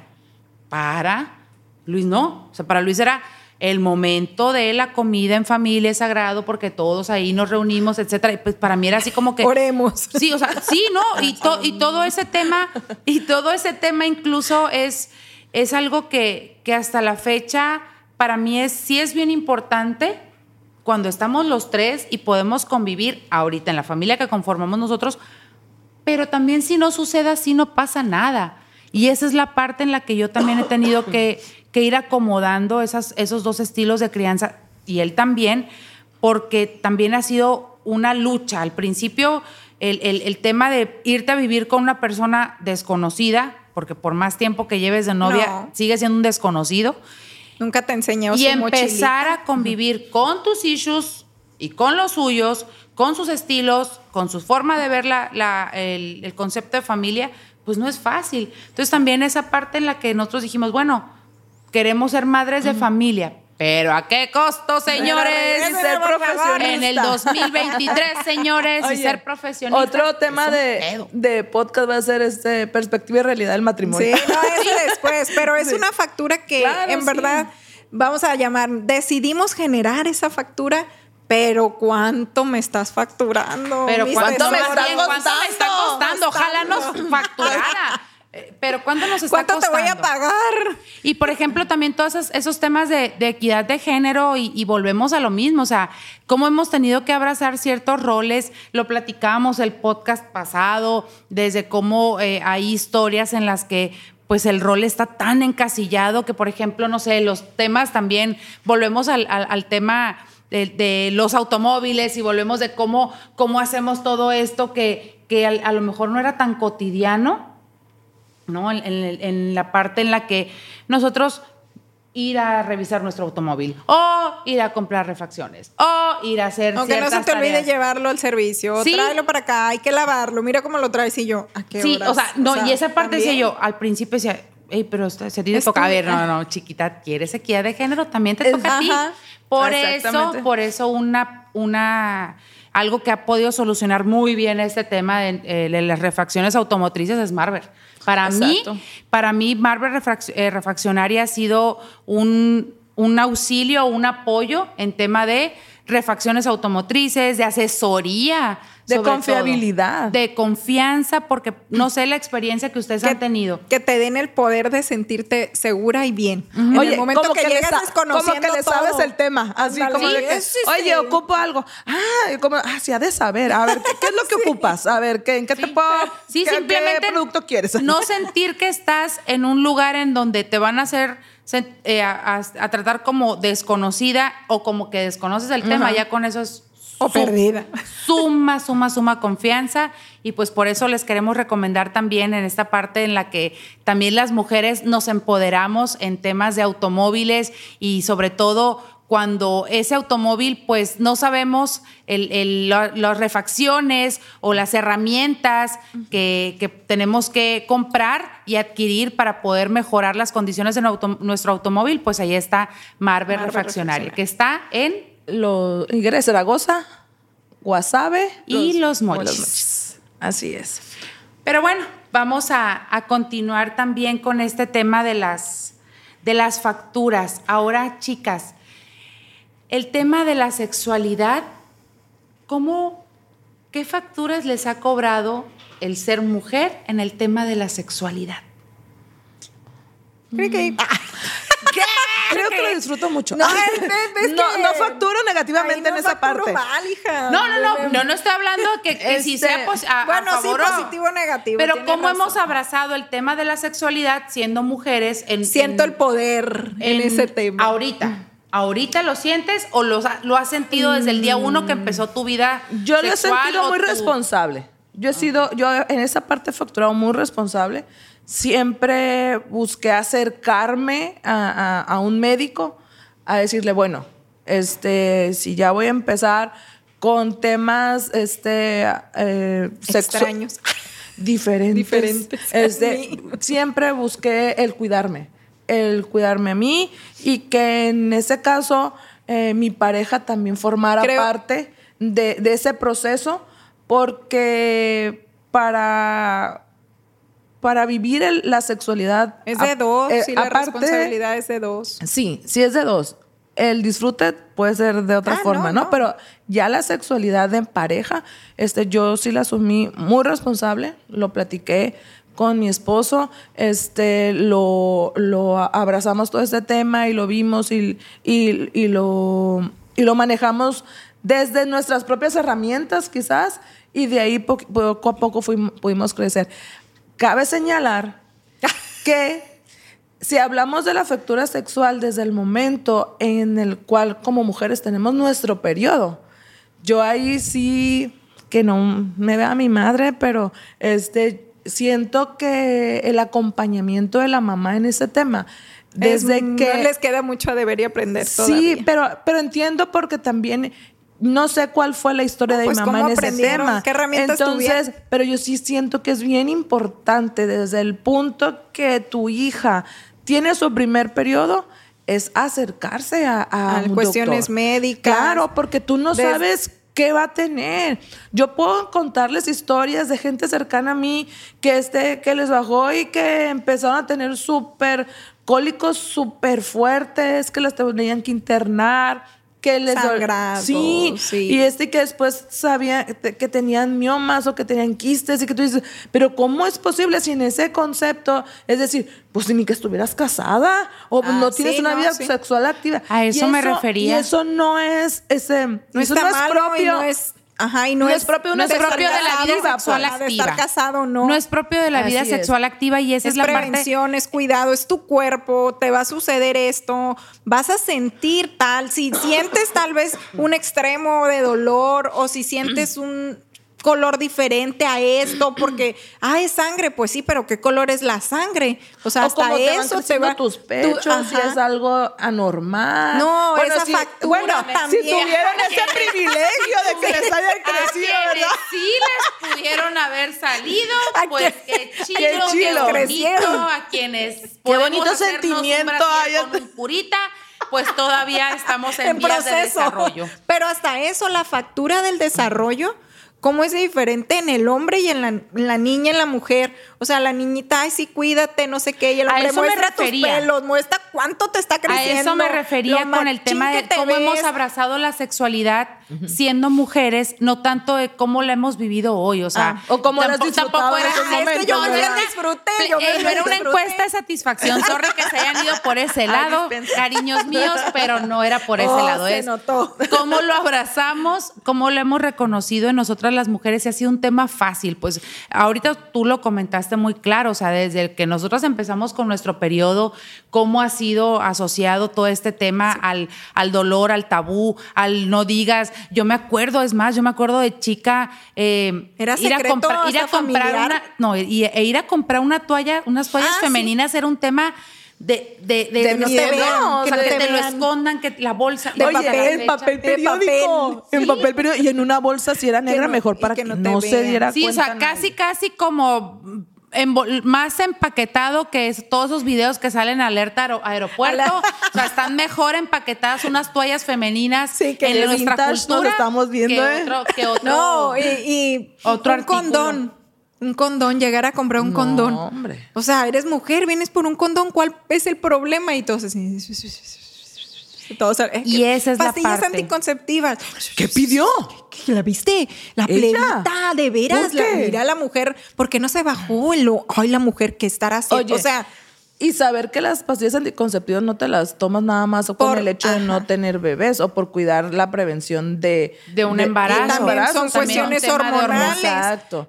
Exacto, Y y, es cuestión médico de regularización quizás de, de tu sangrado. En- o no desconozco, por pues, el pero factor algún- que sea, pero cómo lo hemos reconocido en la sociedad, todos esos, estos temas, cómo les ha costado una factura enorme a las mujeres o nos ha costado una factura enorme a las mujeres hablar de ese tipo de, de- de necesidades pues, naturales, porque desde el punto y hora que, que tenemos este periodo y que tenemos todo este ciclo menstrual, hormonal, etcétera, eh, de, de fertilidad, etcétera, etcétera, pues cómo lo hemos identificado en la sociedad. Es un tema tabú, sigue siendo un tema tabú. Es siendo. más, yo todavía me, me puedo atrever que, a decir que sigue siendo un tema que se aborda muy poco O se con las madres de estas generaciones. Se malentiende Se también en el sentido de que no tiene que ver con las relaciones no lo- no digas, no, no tienes por qué decir que estás en tus días, eso es tuyo. ¿Por qué no normalizarlo al grado de decir, me tengo cólico y me siento y toda me la jodida y me quiero ir y no quiero trabajar? No El otro tengo estaban, ganas. estaban diciendo, O- van a, van a,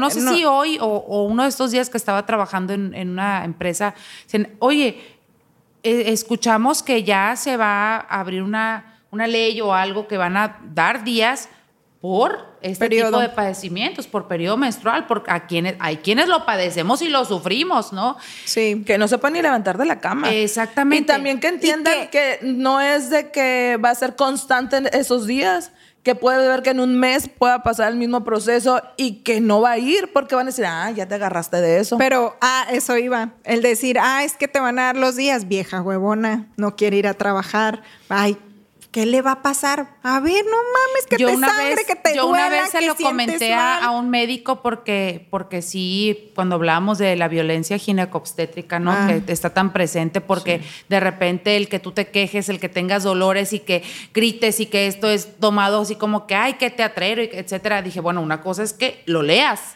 Una cosa es que tú hayas Lo leído y hayas vivas. estudiado los síntomas y otra cosa es que, Que te duela. te duela. O sea, también qué importante es sensibilizar en temas de sexualidad a todas esas personas que nos acompañan, tanto la familia como los médicos, como la, la misma, eh, las mismas institu- instituciones educativas, cómo vivir este proceso. y viviendo porque y sintiendo escondidas, y lo sintiendo ese dolor tienes que trabajar tienes que sacar tus actividades cuidar a tus hijos o tu casa o tus perros o lo que sea o sea las actividades que tengas las tienes que hacer porque aguántate o sea es normal es normal, eres mujer, ya sabes que va a vivir eso. aguante. Aguante. ¿Hasta dónde voy a aguantar y por qué? Y, Y- como decías, coincido con, con lo que decía ahorita Carla en el tema de no se, o se malentiende el sentido de que es el periodo o ya tienes 12, 13, que vaya al ginecólogo, es el especialista, no porque se esté revolcando, o porque vaya a tener relaciones o porque vaya a salir embarazada, es preventivo. Es Ah. preventivo y es que se trate. Y también cuando dicen que están en la primaria los- las niñas y que les baja, ay, pobrecita. Pobrecita. Ya, ay, no.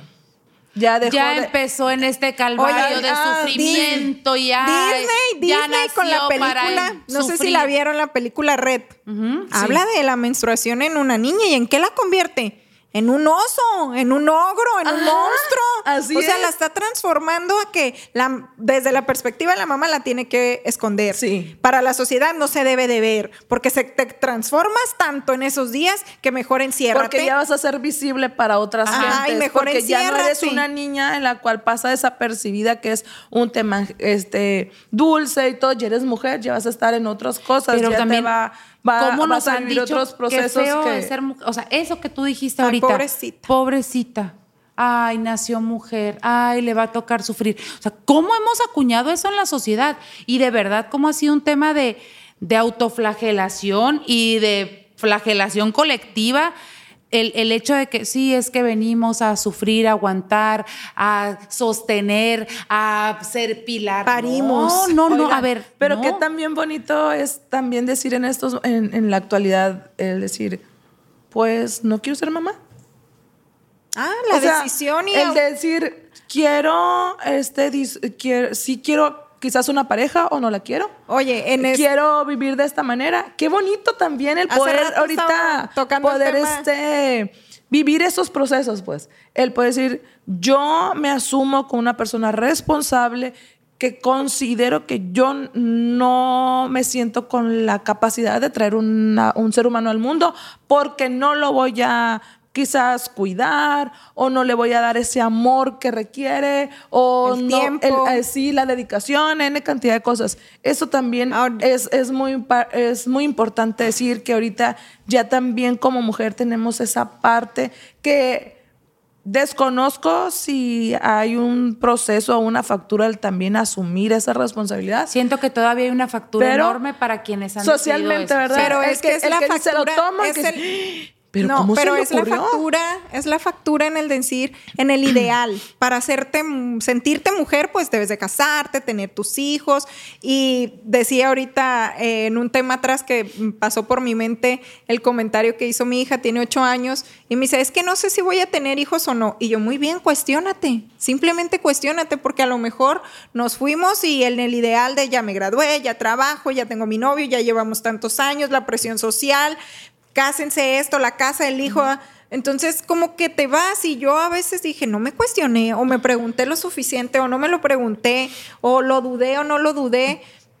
Ahorita lo asumo porque dije, son las facturas que decidimos y tomamos, pero le digo, cuestiónate, o sea, de verdad pregúntate si es el momento preciso, si en verdad lo quieres hacer y si no quieres tener, le dije, está bien. Mamá, pero no vas a ser abuela. A mi hija le encantan los niños, es así como que el amor, eh, pero no vas a ser abuela. Y yo, ¿eres tú? Es tu decisión, es tu libre albedrío. Ajá, le dije, sea yo, no sea abuela o nunca tenga nietos, le dije, no, ese no, no Ese tiene no es tu nada que ver tú no contigo. tendrás que Ajá, pensar no tiene por nada que ver contigo y lo que tú te cuestiones, te preguntes en tu cabeza, todo lo que vayas a hacer, pregúntatelo, cuestiónatelo, le dije. Ah, me hacía yo. Y es en verdad, no, no, no nos enseñaron a tener el valor de preguntarnos ¿Quieres o no? quieres o no, y si no quieres, también es válido. ¿Se acuerdan que en el primer capítulo yo les comentaba eh, en la, la gran, la gran mentira, porque yo así lo veo, porque en realidad así lo, así lo asumí, o sea, fue algo que yo tuve que, que, una historia que me tuve que contar y que tuve que contar para que me dejaran de estar preguntando para cuando el otro. Porque nosotros ya teníamos más que, más que eh, Platicado. platicado, entendido el tema de que solo un hijo. ¿Por qué? Por los factores que hayan sido, no porque a lo mejor mi embarazo de alto riesgo no me, no me permitió a lo mejor poder pasar esta etapa del miedo y decir, va, me aviento por otro, o simplemente porque también empezamos a ver situaciones en las que dijimos, estamos bien así, estamos completos así, pero Nos pareciera que, así. pareciera que las mujeres nunca estamos completas, o sea, Que siempre nunca- te falta siempre nos, algo. siempre nos está faltando algo. Y ahorita lo decíamos en el tema del desarrollo. Si porque nos salieron a las que le salieron y a las que no, y par- a, a las que se les fue para acá y a las que no se nos fue para ningún lado y a las cosas. Gracias, toda esa no parte tenemos. De, de sentirnos incompletos en el tema de, la, de la decisión de tener o no familia o formar un proyecto de familia, sí sigue estando esa presión social. O de ser mamá soltera. También. Porque también es una decisión ser mamá soltera. Sí. Yo tengo a una amiga que amo con toda mi alma, que ella asumió ese, ese rol este, y es una excelente mamá. Es una excelente, este, es que yo le digo, esta, este es un trabajo, lo, o sea, se ve que hace un trabajo como muy fácil, como si fuera fácil. Y tú, ustedes saben que ser mamá no es un no es No, tarea sola. fácil, ya sea en pareja o no en pareja. Créanme lo que yo la admiro mucho. Tiene esa sensibilidad de conducir a su hija, este, de, de educarla. Este, mi sobrina es un amor.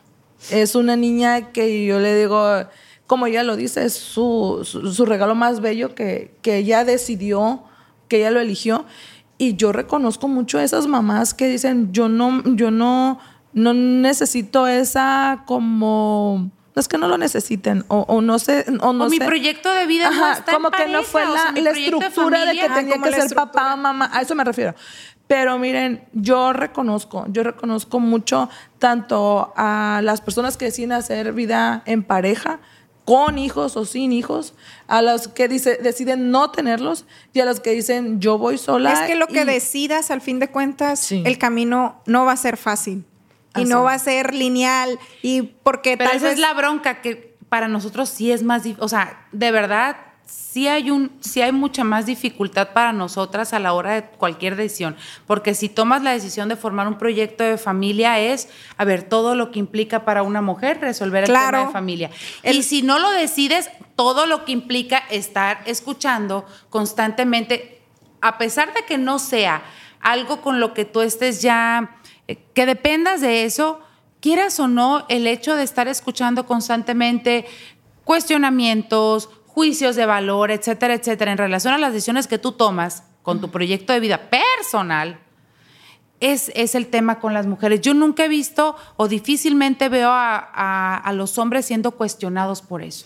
Y en este tema de las facturas me viene a la mente una, escuché, eh, de finanzas eh, que, de familia o de finanzas eh, de manera personal.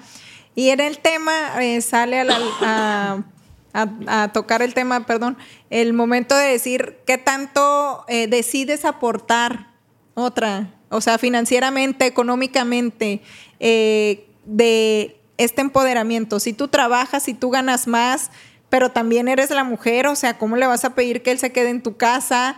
¿O qué tanto vas a aportar tú si tú te quedas en tu casa y él es solo el proveedor?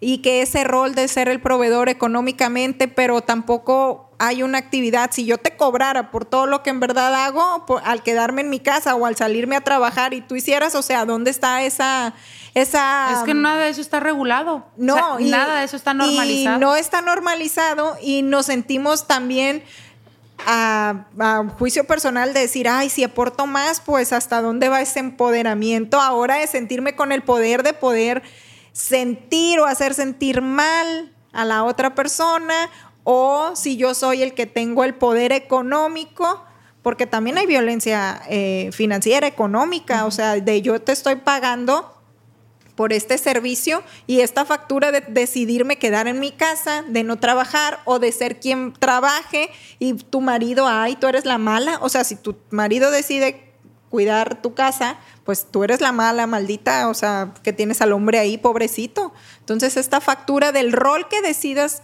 eh, o de la decisión y el rol que decidas ejercer y la decisión que tomes, al fin de cuentas va a ser juzgada. Juzgada porque, como comentas, porque eres mujer o qué tanto te van a cuestionar el que lo que estás decidiendo está bien o está mal. Y hasta dónde está bien y está mal. En verdad, ¿quién te dice? Ahorita dijimos, la sociedad no está regulado. ¿Quién? Es que en realidad. ¿Nosotros mismos? nosotros mismos es. Eh, yo les decía al principio, o sea, ¿para qué queremos más jueces y con nosotros tenemos? O sea, aquí el tema no es tanto todo lo que te digan, es cómo lo asumes y cómo te ha cobrado esa factura, todas aquellas voces externas, cómo las has asumido en tu historia de vida y cómo realmente se han hecho mella en las decisiones que tú tomes o en las que dejas de tomar o en lo que dejas de ser o te permite ser a costa de estas voces a las que tú les diste ya eh, oídos y que se apropiaron de las decisiones que Y el valor de esa factura, pues que te la apropias. Entonces, Pero, el tenerla que pagar, el tener que salir adelante o tener que seguir viviendo con estos pesos, pues empezar como que a liberarnos también es válido, también se vale estos espacios donde nos podamos sentir un poquito con menos de carga, tal vez de la terapia, sí, de irte a cenar con tus amigos, de llegar tarde y echarte tus drinks si te da la gana, y si quieres tomar bien y si no también, y si quieres comer, pues come, y si no, otra cosa también, el tema de la, este, la estética en las mujeres. O sea, yo, les yo siempre les digo, yo es raro que vea un hombre decir, ay, la panza, ay, ¿qué me voy a poner? Ay, ¿qué me voy a poner? Ay, ya me creció más el cabello de un lado que, o sea, que el otro. Difícilmente, ¿y nosotras qué? Es ya tengo la lonja aquí, ya se me cayó esto, no me tomes ya por aquí porque se Sí, o sea, cuídame por favor, Rafa, todo lo que me tengas que cuidar, o sea, todo ese tema en realidad sí, o sea, es un peso enorme el que a veces cargamos las mujeres por ese tratar de estar lo mejor posible, pero lo mejor posible según de quién. y volvemos a lo mismo, es lo que nos han construido. O sea, esos ideales de cuerpos no sé, a épocas, no sé, ¿qué serán? Los 50, 60, que las mujeres eran muy curvilíneas y sabrosas, con, o sea, con sus carnitas, y de repente fueron las estereotipos de mujeres muy delgadas, muy altas y de que si no mides un 80 no puedes hacer, pues no. no. puedes ser modelo, no puedes ser esto, no puedes ser la que sale bonita en la fotografía, en el espectacular, en la publicidad ¿qué nos han vendido? Y, hoy en día las redes sociales también, o sea. Y que también me siento con lo que tengo, el decirme, el autojuzgarme, o sea, yo aceptarme, yo y decirme, parí, tengo esta lonja, esta panza, se me fue todo el colágeno, la vitamina. Entonces, me acepto, pero tampoco caer en el, ay, me vale roña, me voy a dejar. O, igual si caes en eso, también, o sea, entender que fue tu decisión y tú solo sabrás en qué momento eh, retomas ese autocuidado. Pero ese autocuidado no digo en el que me vale roña y dejarme tal vez hasta enfermar, no, sino decir me vale roña y ya, pues, o sea, me veo bien con lo que me ponga y hacer te gustas, te aceptas, pues así. De que si tengo no tengo, me faltó, no me hicieron con esa proporción de cinturita, pues habrá alguna forma de ayudarme, pues sí, si lo decido hacer y me voy a sentir bien, adelante. Y si no lo hago y, aún sin hacerlo me sigo viendo, sintiendo bien, creo que eso es lo más válido, pero lo más difícil. Creo que el tema es lo, la decisión que tomes, el que te haga sentir bien. El sentirte, pero realmente bien, no el comprarte, no, es que sí me siento bien, así como estoy yo, así gordita. ¿Cómo estás? Muy bien. Ay, no sé si me gusta, mira, ay, es que no me importa que se me vea la lonjita, pero si en realidad es cuestión de que lo interiorizas y dices, bueno, de del tema de salud estoy bien, así como estoy, estoy bien, y me gusta ahorita como estoy, se vale pero si estás en una posición que no habías estado, pero en cuestión de salud estás mal, pues yo creo que ahí va a entrar otros, otros temas, otros temas de la decir, ajá, el decir, bueno, espérame tantito, voy a ver. Como yo les decía, yo creo que de hace muchos años yo es cuando he estado más gorda. Y este. Y. el, el, caso es de que yo decía, bueno, caramba, aquí no habrá algo en todo mi ser que no me genere el estar de otra manera. O sea, ¿por qué ya no quiero estar delgada como antes?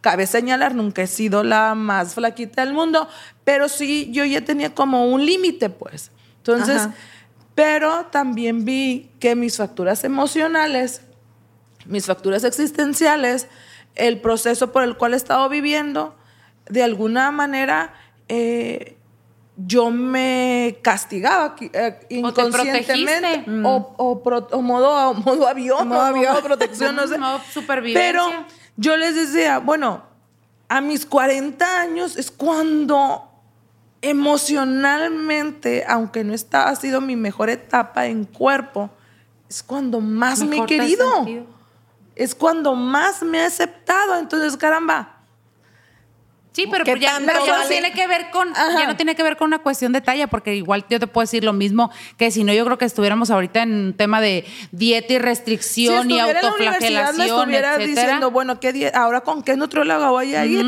Y que cuando estuve en ese momento y en ese peso y me seguía sintiendo gorda y digo, cuando era flaca, era flaca, no lo valoraba, así es. Y todo este tema les digo, eh, en realidad también son cosas que que sí están presentes en nosotras, pero a veces, como, dices, como dice Carla, es cuestionarlos si son historias propias o si es la historia que nos contaron y que ya no nos queremos o que nos compramos en o que nos compramos. Y este nuevo boom del amor propio, o sea, ese amor propio que sería tocarlo Pero ese amor desde propio ahorita. real, no es amor propio. Por eso, como lo tocaba Carla decir, ay, no, es que así estoy bien y no, sí, me siento muy bien. Es que así me quiero y me acepto, pero acéptate y a lo mejor si ya está trastocando otros temas de salud, de emocional, de no sé, a lo mejor estoy muy bien, pero no, no quiero salir. O no, ya no me compro ropa porque veo la ropa y no, es pura, pura flaca. Así que no, o sea. No me acepto, pues. Ajá. Entonces ahí ese, ese amor propio, que en verdad sea ese amor propio, de aceptación.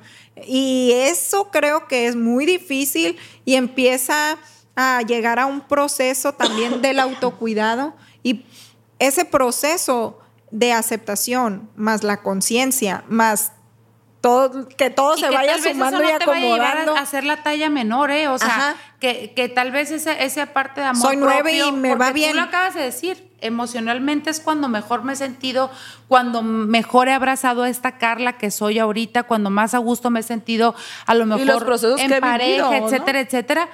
Pero no es cuando he tenido la talla menor y eso no tiene nada que ver. Pero curiosamente, el, el- simplemente el tema yo lo comentaba hoy con unas personas y les decía, a ver, realmente, a ver, siendo bien honestos, por ejemplo, vamos a, a poner el ejemplo de Adele, ¿no? De esta cantante famosa británica con una voz excepcional, Pues, con, o sea, privilegiada como pocas en este mundo.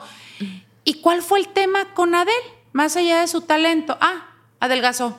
¿Y cuánto celebramos las mujeres esa delgadez o este, este llegar a ese lugar de delgadez o de cumplir con una meta Pero es que la dejaron, pero es que la dejaron, es que la engañaron. factor que Eso haya fue sido. lo que la llevó a estar así. Sí. ¿Qué, qué importa? Pero ¿qué importa? Pero ¿cuánto celebramos eso más allá del talento? Yo les digo, a veces nos hemos convertido en una sociedad tan superficial, sobre todo en temas de estética eh, eh, y de- del, cuerpo de la mujer, que pareciera que entre más pequeña, más disminuida, más chiquita, entre menos, entre más espacio te quede en un sillón y, menos espacio ocupes en el mundo, pareciera que es más celebrado y más valorado que ves una persona hasta que una persona que supera el cáncer. Qué fuerte, ¿no? Qué Sí. fuerte, pero en realidad así lo hemos valorado las mujeres. O sea, así nos hemos aplaudido más el tema de.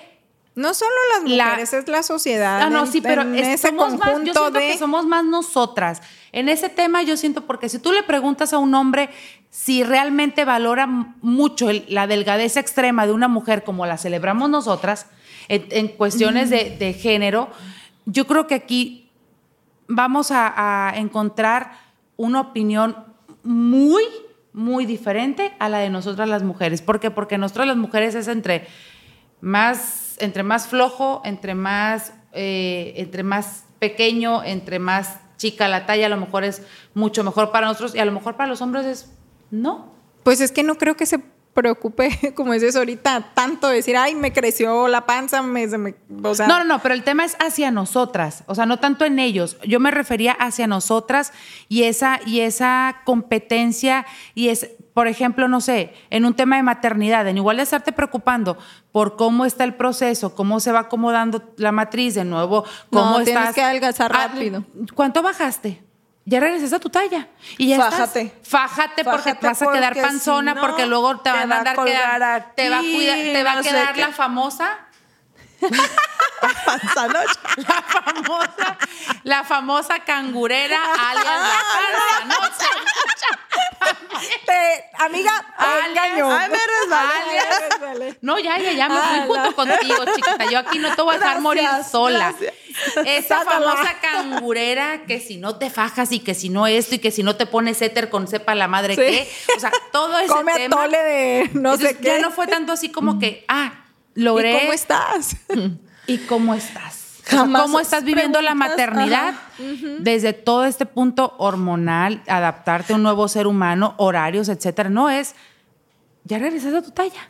O, ay, Y si ya gordita. regresaste a tu talla es lo más celebrado No y te valorado. cuidaste, ¿verdad? Ajá. Es Así que si te hubieras gordita. fajado y me hubieras hecho caso, no te hubiera quedado Si te hubieras embarrado la crema con y si esto que hubieras, que te hubieras tenido dieta y esto, porque no quisiste dar pecho. Ah, también. Porque no quisiste dar pecho, es por eso es que estás Si así. hubieras dado Porque chichi, si uh, no, así, así te adelgazas. ves, ajá. Yo creo que- No diste, amiga. Que claro, ahí llevó, donde me ves. llevó. No, no, no, no, no. Yo en realidad, de verdad, me puedo hacer un, un, un brasier con un curita por forever, pero Pero leche había. produje nueve Leche meses había. abundantemente. De, eh, tuve la lactancia, este, con mi, el tema de la lactancia con mi hijo.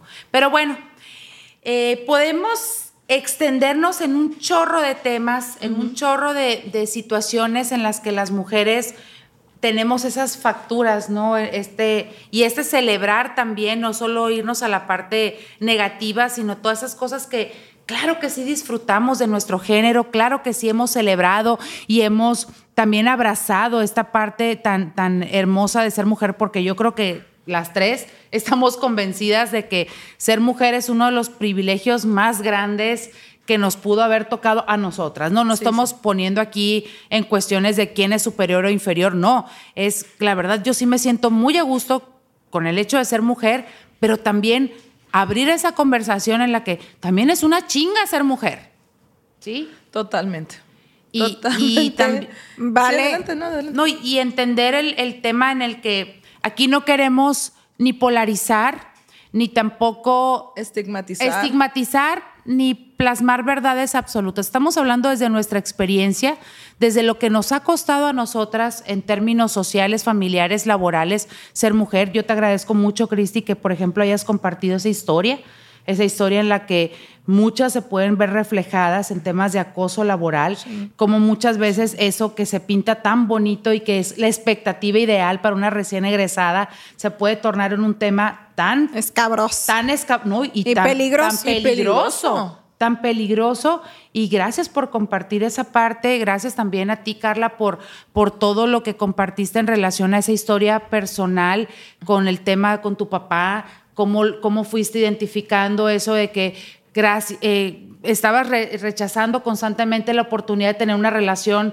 de pareja porque tenías que cumplir con, Sí, ¿no? así. Con el- la encomienda que te, que te había dado tu papá. Más bien que yo acepté. Y que sí, yo, que yo tomé. apropiaste. Que yo, Te así, apropiaste. que yo tomé porque en ningún momento fue, y no, y esto, no, es como uno ¿Cómo lo a veces, asumiste? ajá, como hijo asume a veces ciertos este roles, patrones, este, o cargas, o no sé cómo decirlo, y este, y que en el transcurrir de la vida uno va diciendo, bueno, pues, pues, lo pude manejar, o sea, lo podía manejar y yo no veía mi fortaleza y mi grandeza en ese momento que yo podía ser, eh, podía ser novia, podía ser hija, podía ser esto, esto, el otro, y este, pero, pero eso es, es parte, yo siento que lo que vivimos es parte de un proceso en el, que- en el cual nosotros vinimos aquí a hacerlo, a, a trabajarlo, a vivirlo, de alguna u otra manera tenía que ser.